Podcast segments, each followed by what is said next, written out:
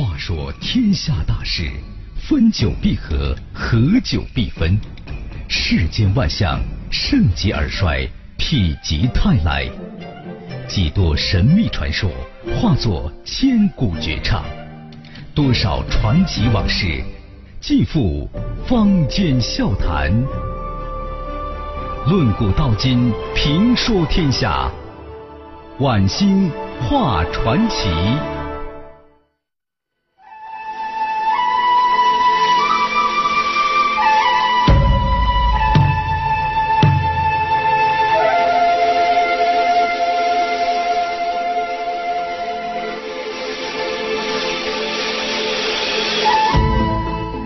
这里是晚星画传奇节目，我是晚星。今天传奇呢，我们给您讲两段故事，一段叫做瞎子画像，一段叫做夜明珠之谜。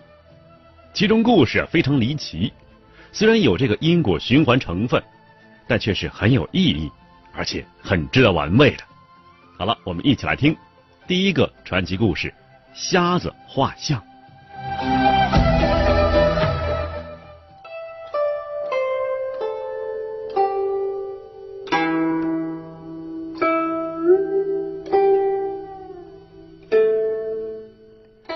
一个画像奇人，一位黑脸捕快，一名飞天大盗，在明末杭州共同演绎了一幕请君入瓮的绝技，一出爱恨情仇的绝响。明朝末年呢，南方某镇出了一位奇人，谁也不知他叫什么名字，别人都叫他呀叫赛金睛。传说呀，这个赛金睛年轻的时候为人耿直。见有不平之事，总喜欢挺身向前，帮助弱者讨还公道。哪料到啊，有一天晚上，赛金经从乡下访友回来，路上竟遭遇歹人暗算，被刺瞎了双眼。为了生计，他竟然引荐拜一世外高人为师，竟学了一手绝技呀！什么呢？替人摸脸画像。赛金经凭着这一手绝技。拄着一条拐杖，开始浪迹天涯、四海为家、行走江湖。还别说，这么多年了，居然没有失过一次手。这一年的寒冬腊月，年届五旬的赛金晶漂泊来至杭州。按惯例啊，每到一处，赛金晶得先安顿下来找住处啊。这天下午，他正在一条小巷内打听，这附近是否有简陋住处可以出租的。不想啊，两个人迎上前来，双手抱拳，呵呵一笑啊，哈哈哈！赛金晶，住处你不用找了，我家大人听闻你来杭州，早就给你安排了。赛金晶一怔啊，就问：“你家大人是谁？”啊，这里不是说话之所，待你见到我家大人，便知分晓。那两个人呢，将赛金晶引进一家茶楼，进了一间包厢。那儿啊，早已坐了一个黑脸大汉，怀里抱着一条乖巧可爱的斑点狗。那黑脸大汉一见赛金晶，放下怀中狗，疾步上前，突然是单腿跪地，抱拳道：“先生，您来的正好。早闻先生常怀侠义之心，今天在下找你。”正有一事相求，还望先生出手相助啊！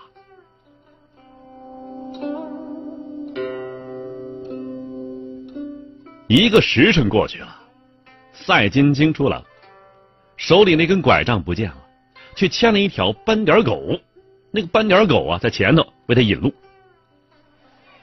第二天一早，赛金晶来到一闹市，放了桌子。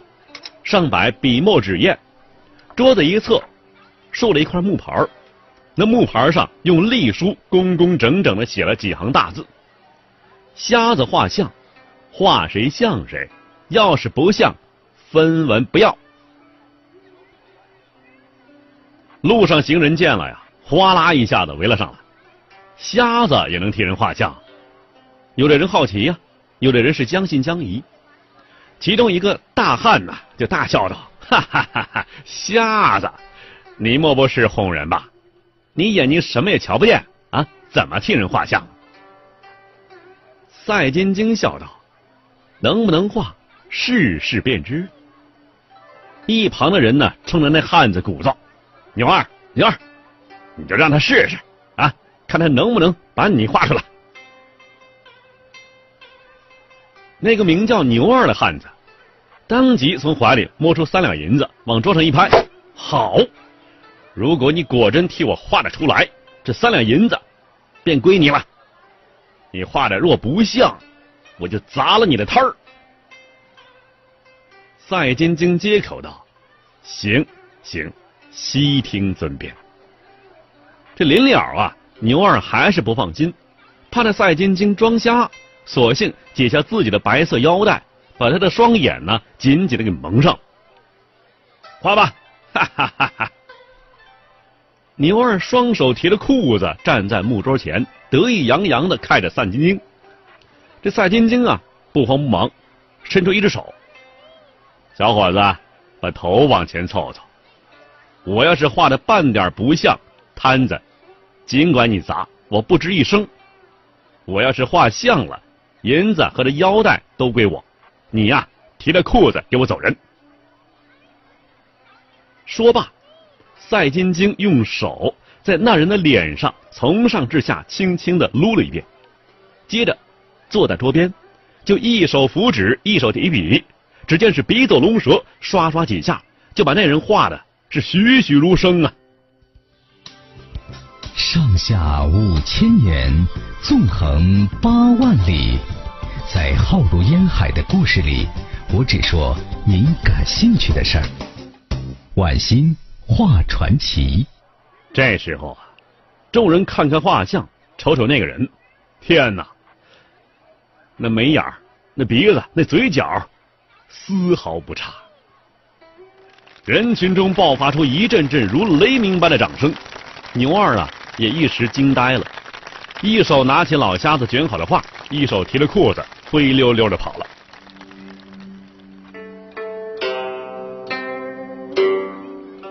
瞎子画像的事儿啊，像一阵风似的传遍了杭州城的大街小巷，一时间人们是纷至沓来，争先恐后的掏钱让他作画。一连几天呢，赛金晶的生意特别红火。说来也怪，一个脸罩黑纱的壮汉，总是不远不近的在赛金晶画摊前转悠着，谁也不知道他到底是做什么的。这天傍晚，赛金晶忙了一天呢，收摊消息。往回走的路上，凭他的听觉啊，他发现有人在跟踪自己。他走得快，男人就跟得快；他放慢脚步，男人脚步也慢。看古今中外，说喜怒哀乐，讲悲欢离合，道世间百态，晚星画传奇。好了，欢迎继续收听晚星画传奇。说那天傍晚呢，赛金晶忙了一天，收摊休息，往回走，凭着听觉啊，他发现有人跟踪自己。从那特有的脚步声，赛金晶判断，这个人非贼即盗。为了验证自己的判断呢，赛金晶故意将一天赚来的银子这一袋银子扔在地上。不一会儿，只听后面那脚步果然停了。赛金晶放心了，这是个贪财之人，丢一袋碎银子算是破财免灾吧。赛金晶加快了脚步啊，回到住处。正要推门，不想大门呢不打自开。他一睁啊，进了屋子，只听他脚下当啷一声踢到一样东西，伸手一摸，咦，这不是自己在街上丢的银子吗？这时候，只听屋内传来一声大笑：“哈哈，赛金晶，你也太小瞧我了吧？就你这几两银子，就想打发我？”赛金晶听出来了，屋里的人正是街上那个跟踪自己的人，不由得问道：“啊，你到底是谁？究竟想干什么？”那人笑道：“我要你给我画一张像。”赛金晶道：“白天的时候你为什么不找我画？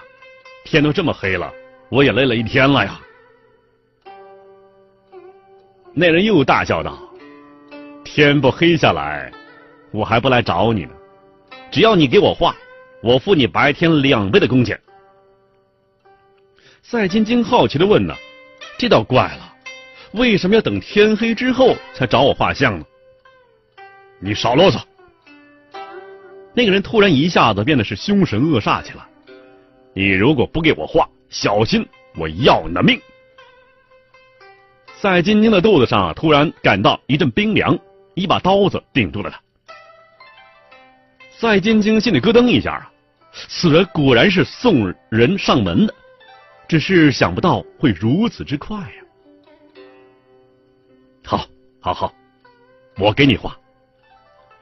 赛金晶装作害怕的样子，忙不迭的应着。他重新拿出笔墨纸砚，摆在桌上。那个人将脑袋凑到赛金晶的面前。赛金晶伸手啊，摸到一顶竹笠，接着又往下摸到一缕轻纱。那个人摘下竹笠，让他继续摸。赛金晶摸了他的额头，又摸鼻子，再摸嘴，后又摸到脖子后面。他的手突然一抖。浑身一颤呢，几乎是跌倒在地。那个人厉声问他：“呀：“你怎么了？你是不是从小没了父亲？”赛金晶突然问他呀，那人一下子笑了：“哼，老家伙，还会摸卦呀？哈 哈父亲呐倒是有一个，只不过是个假的。假的？你咋这么笨呢？”是我后爹呗，前年呢已经死了。哎哎，我说老瞎子，你为啥迟迟不替我作画呢？难道我的脸画不成？赛金晶叹了一口气说呀：“不，不难画，孩子，我得替你摸仔细了，不能有一处差错。我要给你画一张天下最好的像，这样老不死的我。”才能对得起这两倍的工钱啊！这还差不多。不过，赛金晶又道：“你这像啊，一时半会儿画不好，你先回去，后天晚上你来拿画。”不行，你跑了怎么办？赛金金苦笑道：“，我一个老东西，还能跑到哪儿？到哪儿？”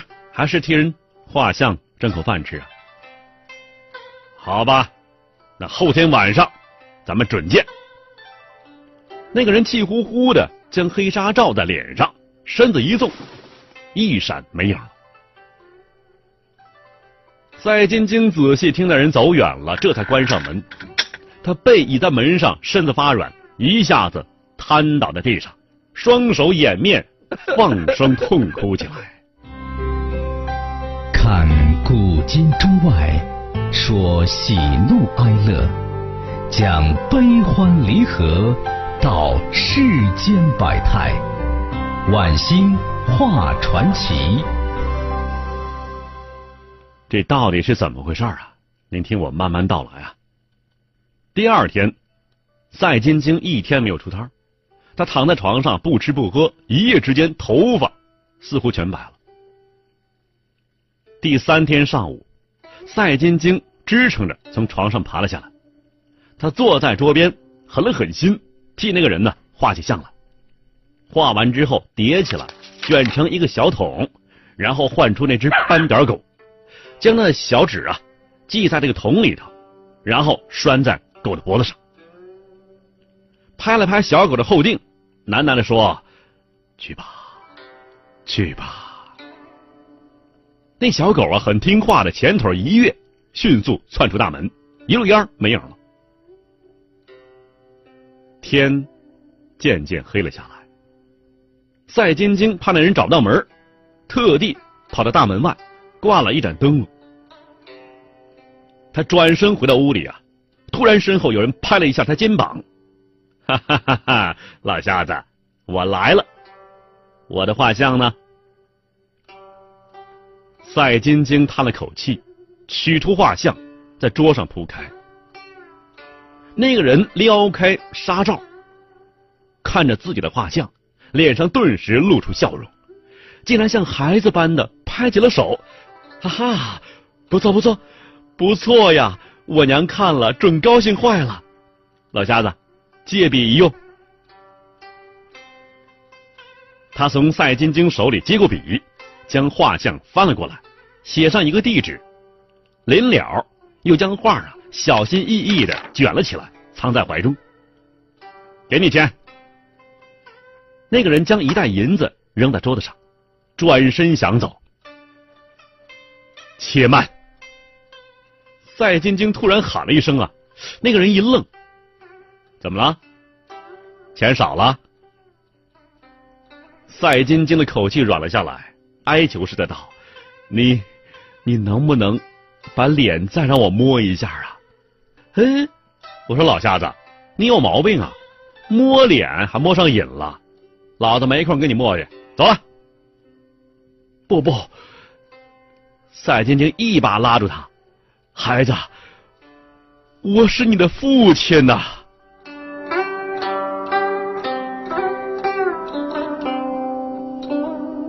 什么？你是我父亲？那个人突然僵住了。赛金金哽咽道：“好了，你走吧，快！哎，我已经报告杭州知府了，再不走就来不及了。”好你老东西！那个人是勃然大怒啊！你还真能忽悠人！看来我今天非杀你不可！说罢，那人嗖的一声。从腰中拔出一柄寒光闪闪的刀子，赛金晶坐在一旁啊，不躲也不闪，引颈受死啊！岂料，只听嗖的一声，一支飞箭射中那人手腕，与此同时，哗啦啦的由外屋涌进一伙破快来，为首一人正是那天在茶楼求见赛金晶的黑脸大汉。黑脸大汉冲着那人高叫道：“花面虎！”你已经跑不了了，还不快快受降？那个被称作花面狐的呀，一见身份到了，冷不丁的掀开罩在脸上的黑纱，从腰间抽出一柄长剑，呼啸一声，正向身边的一个捕快刺去。说时迟，那时快，黑脸大汉将手一扬，一只飞镖又击中他前胸。随着啊的一声惨叫，花面狐。踉踉跄跄倒地，一伙人呐扑上前来，将他是绳捆索绑。赛金晶是连滚带爬的来到花面狐的身边，哭喊道：“阿志啊，我的儿啊！”这一声呼喊，把所有人都镇住了。花媚虎听到自己的乳名啊，更是吃惊：“你，你，你真是我的父亲！”这到底是怎么回事呢？原来啊，早在三十年前，赛金晶娶了一个妻子，名叫白如玉，是当地出名的美人啊。一年之后，生下一个孩子，取名叫阿志。那么当时啊，这阿志长得又黑又瘦，体弱多病。赛金晶呢，怕他活不长，便听从了一位算命先生的话，将自己的名字刺在了儿子的脖子后头，意思是父子同命相连，生死在一起。这时间长了呀，阿志脖子后面的字虽然有些淡了，但用手一摸，痕迹却很清晰。可时隔不久，赛金晶遭人暗算，眼睛瞎了，回到家里发现呢，老婆和孩子被人抢走了。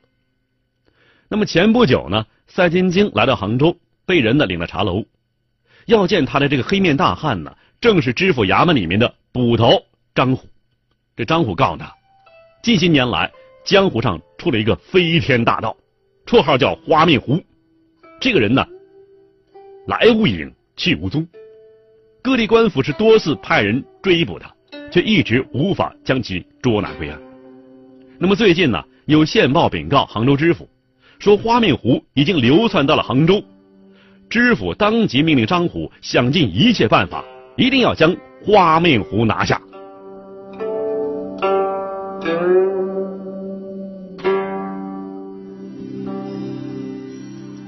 什么是传奇？他说：“您传，越传越神，传着传着，这事儿就齐了。”这里是晚星画传奇，欢迎您继续收听。继续收听。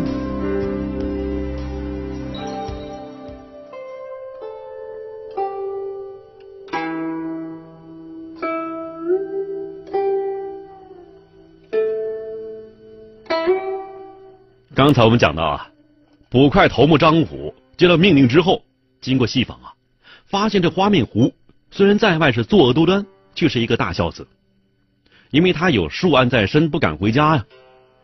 每年接近年底的时候，都要请人呢为他做一幅画像，然后呢寄给在老家的老母亲，以报平安呢。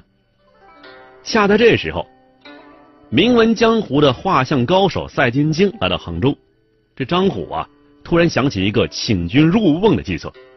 为了掩人耳目，找瞎子画像是最安全的方法。花面狐啊，多半会找瞎子来画像。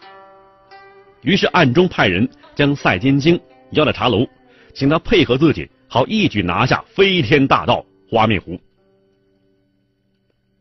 狡猾的花面狐啊，躲开了潜伏在周围的捕快，为了尽孝啊，还是冒险跟踪到了。赛金晶家里，他没料到，一个瞎子竟有如此神功，生生的把自己送上了绝路。而让赛金晶想不到的是，在他给花面狐摸脸的时候，竟然一下子摸到了当年自己给儿子的后脖子上所刺的名字。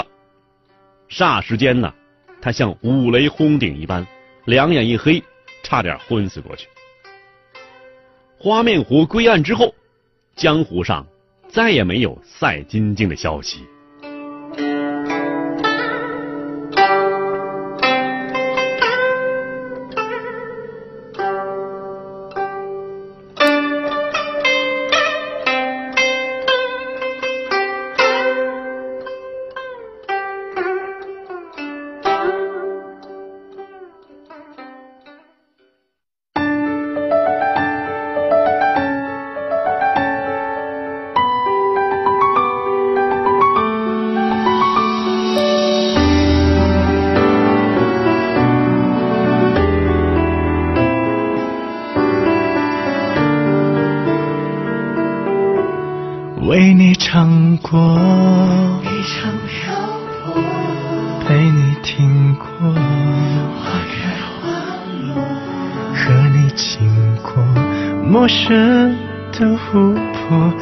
了场烟火，被你冷落，是沉默，因为你感动，所以，唱过的歌，有过你的角落，都让我难过。你是我今生未完成的歌，想不到结局却又难以割舍。看你侧脸的轮廓在灯火中隐没模糊了记忆每个角落。你是